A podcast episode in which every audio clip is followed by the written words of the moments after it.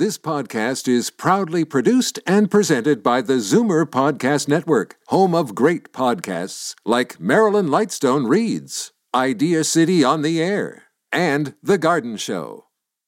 The most memorable interviews and listener calls from the week that was on Fight Back with Libby Znaimer. Welcome to the best of Fight Back with Jane Brown.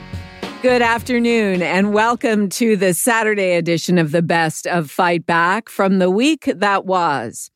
The week began with frustration and confusion among Toronto residents 80 and older when they learned people in the city's homeless shelters would be given access to the COVID 19 vaccination before them. Weeks ago, people 80 plus living in the community were added to the province's priority list for COVID-19 vaccinations. In York and Peel regions, along with Hamilton, not to mention Quebec, Alberta, and BC, the oldest demographic is being given access to bookings and actual vaccinations. But if you are 80 plus and live in the community here in Toronto and you're not part of a pilot project or on a special list at some of the hospitals, you have to wait until the third week of March to get your first shot. Here's how the discussion around this went down on Monday when Libby Znaimer was joined by our Zoomer squad Peter Muggeridge, senior editor at Zoomer Magazine, Bill Van Gorder, interim chief policy officer at CARP, and David Kravitz, chief marketing officer at CARP and vice president at Zoomer Media. I have no way of understanding this. Uh, it's one thing to say if we have a priority list of more than one category because we have enough vaccines, okay. But I have absolutely, I don't, I didn't, I knew the news, I saw the news, I didn't see what their rationale was. So you're asking people over the age of 80 to wait. We haven't even started on on that group yet, and um, this is a complete mystery to me. Perhaps some of my uh, my other uh, panelists or your guests would explain it, but it's on the face of it, it's uh, crazy. Bill? Well, it, it, David, David's right. It's really hard to believe right from the beginning, and and I hate to keep repeating this, but but the uh, the province said and the city of Toronto said they would follow the guidelines from the national uh, uh, advisory committee on immunization, which clearly says that adults uh, over 70 years of, of age should get it first. And the group that they're talking about adding now are in the second uh, stage. Uh, those uh, in living conditions that are risk for infection, and and why they would do that? Uh, well, I, I, I did read what they said. They said that uh, many of these people were living in close quarters, and they might be more likely to contract the disease. But what the NACI guidelines are based on on who's liable to die from it. And younger people, even living in those conditions, are not as likely as the older uh, Torontonians who are waiting and were promised the vaccine first. So it's not it, why politically we would start changing what the best medical advice is is is beyond comprehension. I don't think the province, which released a whole list of people in phase one of priority, I don't. It didn't say put homeless people above older people, Peter. It did not. Yeah, and no. and uh, the the question too, Libby, is um, you know how how are we going to reach out to them because they're they're by nature very itinerant. You know, they move around. They have these camps. They uh, you know they they have no fixed address. They don't have health cards. Um, they're dealing with addiction issues uh, you know, eh, they don't have cell phones or emails or, or anything. A lot and, of them and, do have cell phones. Yeah, and, but, and but very few. And I, I just don't understand how it's going to roll out to the home. I, I can see doing a side project, but but you know, making them a priority is going to be very difficult to fulfill, I think. Well, they, they say they're going to do it with mobile clinics. You know, the mobile clinics that they couldn't take into long term care? Right. uh, and they have been taking mobile clinics. I mean, there have been about a, a couple of buildings, um, uh, I believe city run uh, buildings for seniors that were part of a pilot project, which was like winning the lottery. And they also got vaccinated from mobile clinics but you had to be part of that pilot project. Right, and it was stopped after we we uh, we ran out of vaccines, right? Uh, I am not sure about that, but I, I think that uh, uh, the the buildings that were in that pilot project got vaccinated, at least with the first shot. Yeah. So um, and and uh, it's fantastic, but I mean I am getting all kinds of questions among them, you know, and with the prioritization of, of many kinds of healthcare workers, you know, people are saying, you know, I'm I'm I'm 85. Why is my 30 year old massage therapist getting vaccinated before me? David, there's no good answer, and um, it seems to me that it, it goes back to the fragmentation of decision making, the different rules in different places, the different voices in the room at the table, who they listen to, who they don't listen to, political expediency all rolled into one, multiplied by we don't have enough vaccines yet. We hope they're coming. We're told they're coming. Um, so you have, you know, a recipe for exactly the kind of chaos we're seeing. David Kravitz, Chief Marketing Officer at CARP and Vice President at Zoomer Media. Peter Muggeridge, Senior Editor at Zoomer Magazine, and Bill Van Gorder, Interim Chief Policy Officer at CARP. Fight Back's Monday Zoomer Squad. You're listening to the best of Fight Back on Zoomer Radio. I'm Jane Brown. Also on Monday, Fight Back went to Toronto Board of Health Chair Joe Cressy to find out why it seems as though residents 80 and over have been pushed back in the lineup for COVID vaccinations. Libby asked Joe Cressy, why would residents of Toronto's shelter system get vaccinated ahead of people 80 and older who are the most likely to die of COVID 19? It's actually not the City of Toronto, but the province that determines the order of priority for vaccinations. And so, very quickly, here's how roles and responsibilities around vaccines work it's a relay race, effectively. It is the federal government that procures the supply of vaccinations, and then it is the local provincial governments that determine the order of priority, the all important question of who's next in line and when do we get it. That's a decision by the province. And then at the municipal level, uh, the local public health unit and city, we work to help distribute those vaccines, to get the needles in arms based on the provincial priority framework. So here's how here's the priority list from the province right now. Uh, as as our listeners will well be aware, that the province um, articulated that the first order of priority was residents of long term care and retirement homes. Right. So in the city of Toronto, our 87 long term care homes, more than 10,000 residents have now all been offered their second dosages. After long term care and retirement homes, the province uh, instructed all of the public health units to proceed to healthcare workers. These are priority healthcare workers working in hospitals, working in the frontline healthcare response, uh, and also uh, that local public health units uh, should look at other high at risk congregate settings uh, of which that includes our shelter population. Uh, those over 80, thankfully, because my goodness, do we need to get vaccines into the arms of our seniors? We know that. Those over 80 have been identified as the immediate next in line, according to the province. And so, what's happening right now is that every single public health unit in the province is being given uh, a per capita basis of vaccine supply to roll out.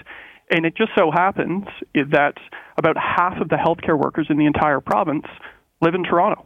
And so you're starting to see a situation which can be confusing to many, but is actually simply under simply clarified, which is you have an area like Guelph starting to vaccinate people over 80, whereas in Toronto it's still healthcare workers.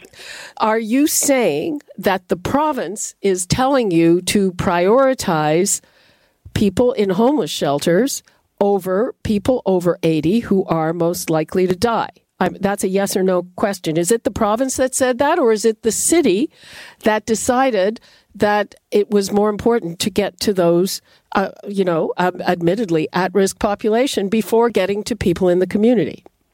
Uh, so the simple answer there, Libby, is that there is no directive throughout the entire province for when and how to prioritize shelter populations.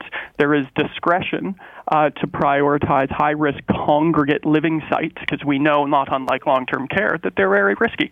But the bottom line here, Libby, is I don't, you know, we want to have vaccines to go in every single person's arm today. That would be ideal. I mean, that's what I would love to see. But we're going to be dealing with an issue here of, of supply. And so there is, it's important that we have uh, COVID vaccines being rolled out as quickly as possible to the most vulnerable right away. And I don't think anybody disputes that. We all want supply to come quickly, uh, and we all want that to happen yesterday. And so, what the city, what we have done, uh, we have uh, nine mass immunization clinics that we've been told to have ready by April 1st. Well, we're ready to go now. Five of them are actually already they could be open tomorrow if vaccine supply came. Uh, we've partnered with our healthcare partners, the hospital sector and community clinics, uh, to prepare for their vaccination clinics, which again, the minute supply is here, we'll be ready to go. I'm really not interested in pointing fingers at other levels of government right now. I just want to work together to solve uh, issues as they arise.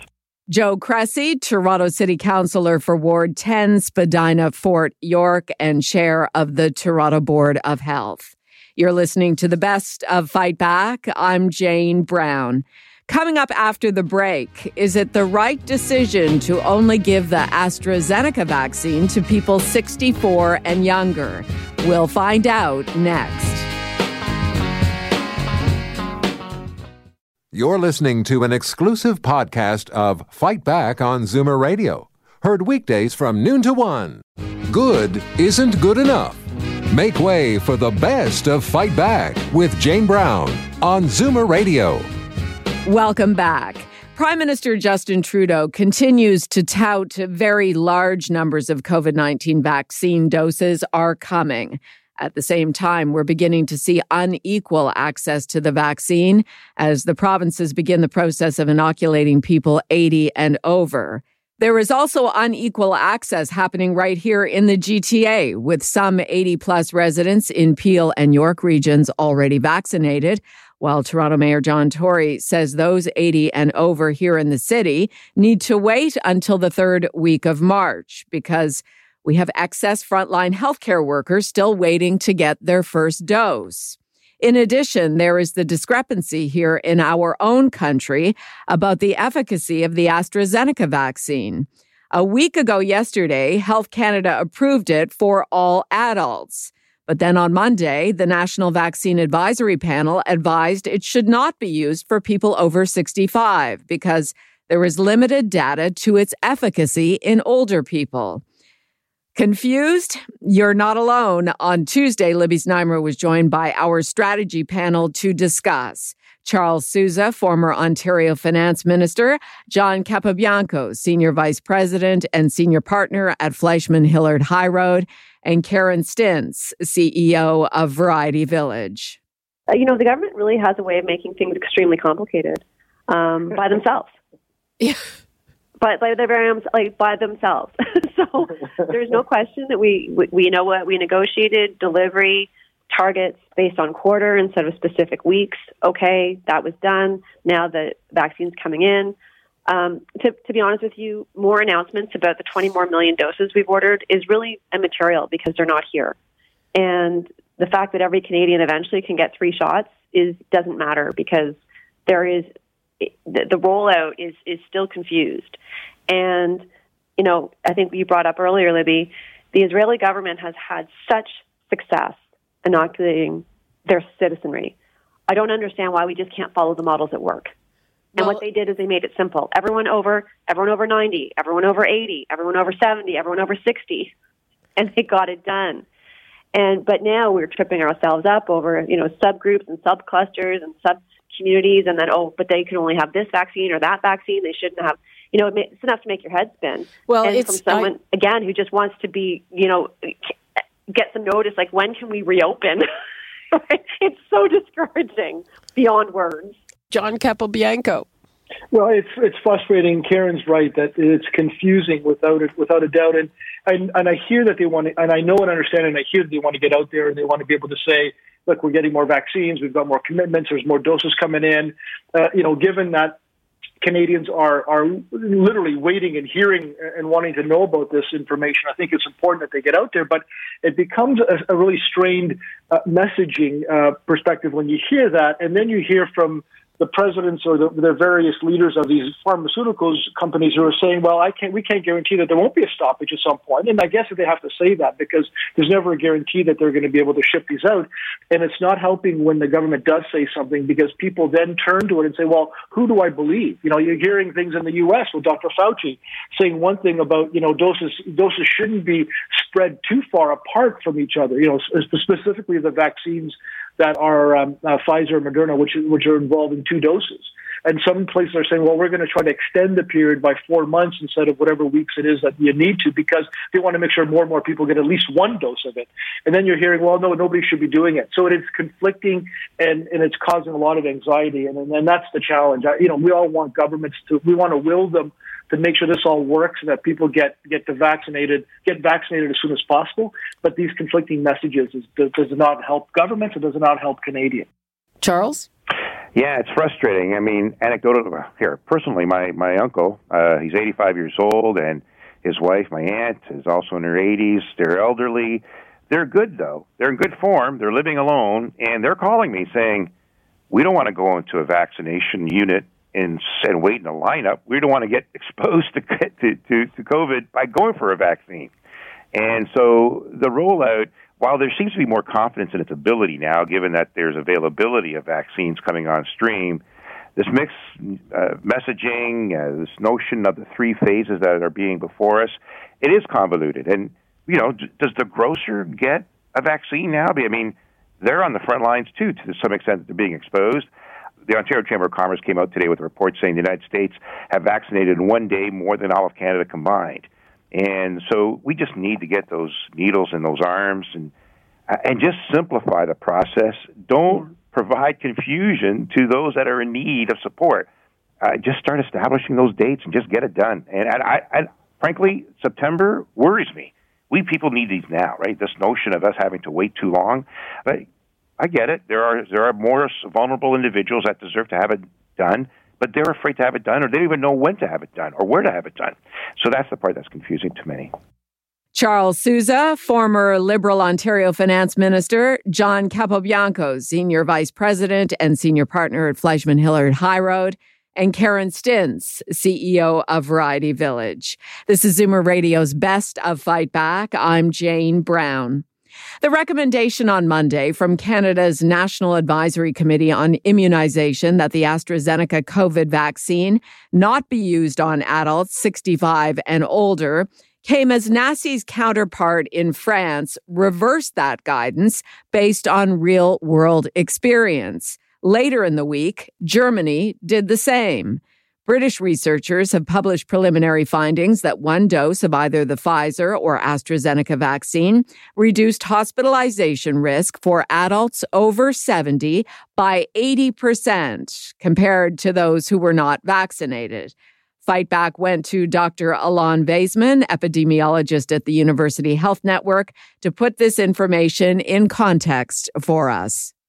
As for the efficacy, where this all stems from is the original trial data in December looking at AstraZeneca. Not many people who are over the age of 65 were included in that trial.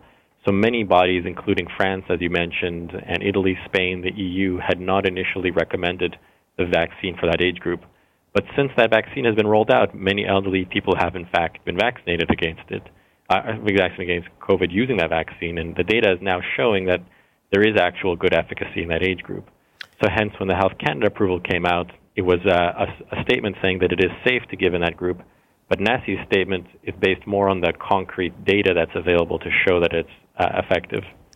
Yeah, I get that, but it, it sounds like a very confusing situation for people who are contemplating getting the vaccine. I mean, we have just read 945,000 doses of this coming uh, this week, apparently, and uh, the rollout uh, in the community is supposed to go in descending order of age. So, you know, saying that it's not going to be useful for people over 65, if that is not really the case seems it seems problematic. Uh, uh, what do you think? Right. So NACI, um, their threshold or their assessment of the data may be more of um, like a conservative approach than what Health Canada's assessment was.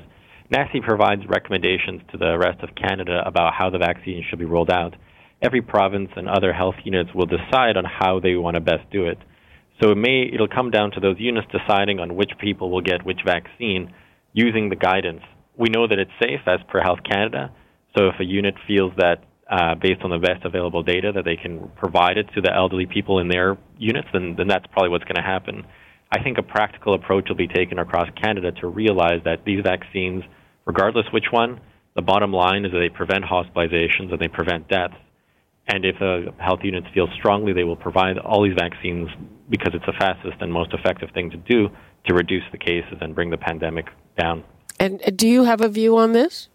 I think the bottom line here is to get cases down as fast as possible. If if the next of a vaccine that's available to you is the AstraZeneca and you're over 65, then there's currently good evidence to suggest that you should be getting that vaccine and that we should be getting that vaccine to as many people as possible. So, as you mentioned, the France uh, has reversed their decision. It may be only a matter of time before other bodies do the same thing based on real world data which supports this what's the difference between the clinical trial data and real world data?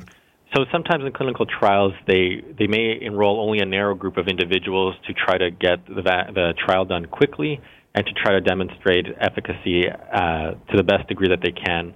But in the real world, a lot of people who are not included in the trials end up getting the vaccine either due to preference or due to some health units saying that it's safe to do so. So when you see drugs or vaccines being rolled out in the real world, you start to get actual data about whether it's effective in those groups.